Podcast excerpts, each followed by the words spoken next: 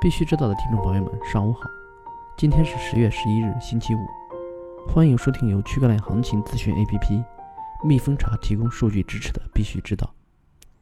今天的主要内容有：有研究称，Telegram 的区块链项目 TON 价值将在五年内超过两百亿美元。汤姆利称，SEC 不会通过比特币 ETF。比特币目前状态还无法支撑 ETF。支付宝和微信。禁止虚拟货币交易。澳大利亚铸币局推出以黄金为支撑的以太坊代币 PMGT。首先来看数字货币行情。蜜蜂查二十四小时行情早报，十月十日八点数据：BTC 报价八千五百八十六点一四美元，二十四小时跌百分之零点零三，交易量为一百五十三点八八亿美元。ETH 报价一百九十一点四三美元。二十四小时跌百分之一点一五，交易量为七十九点三三亿美元。XRP 报价零点二七一二美元，二十四小时跌百分之三点六七，交易量为十四点八八亿美元。威神发文讨论分片技术 DEFI 的可组合性，认为会在 ETF 二点零分片间发生存在。以太坊创业公司 Consensus 创始人。Joseph Luby 在演讲中表示，以太坊2.0阶段零将于2020年第一季度启动，而阶段一和阶段二将于2020年底一起启动。根据区块链风险投资和数字资产基金的研究指出，Telegram 开放网络 TON 的价值预计将在五年内超过两百亿。该报告声称，TON 的原生加密货币 JRAM。有可能在五年内成为十大协议资产之一。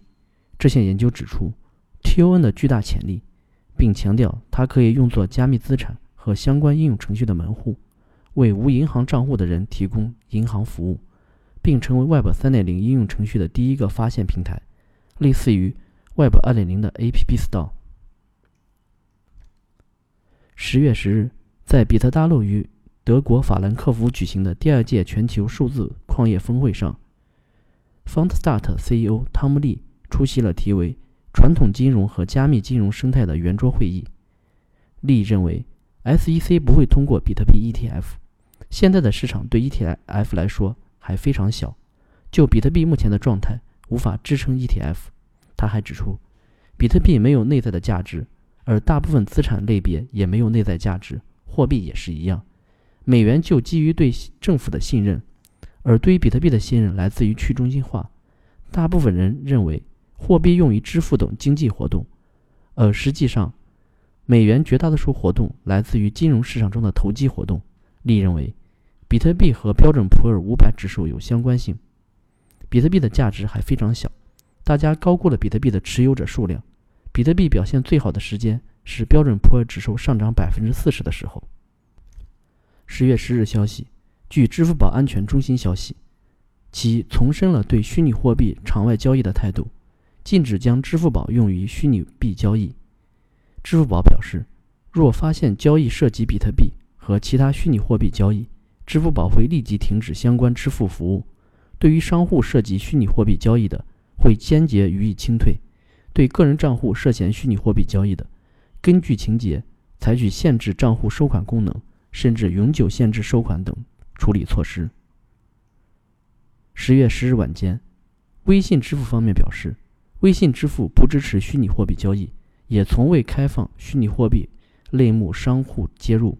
如发现任何把微信支付用于虚拟货币交易的行为，将予以清退处理。同时，欢迎用户举报，我们将根据相关监管规定坚决配合打击。坚决保护客户合法权益，防控金融违法犯罪，维护金融市场秩序。人人比特的创始人赵东发微博表示：“不乱操作，恰恰是最难的操作。币圈的任何人或者基金，从去年年初到现在，如果不做任何买入操作，仅持有比特币或持有法币，不动就能轻松躺赢百分之九十以上的基金。其实呢，大家辛辛苦苦凭本事，硬是把钱给赔掉了。”莱特币基金会的收入已大幅下降，从去年一百多万美元下降至今年的负七万美元。莱特币创始人李启微表示，目前大约有二十万美元，大概能维持两年，但也取决于莱特币峰会的经费情况。据互联脉搏研究院统计数据显示，二零一九年九月，全球区块链领域的共斩获三十九笔融资，环比下降百分之三十九点零六，融资总额为十点二六亿元，环比下降百分之十九点零二。三十九个融资项目中，中国有八个，环比减少百分之七十三点三；美国有七个，环比减少百分之四十六点二。从融资金额来看，全球区块链投融资市场。也在一夜之间重回到了六月份的疲软状态，逼近今年的最低点。据报道，二零二零年比特币减半对老旧的采矿设备意味着厄运。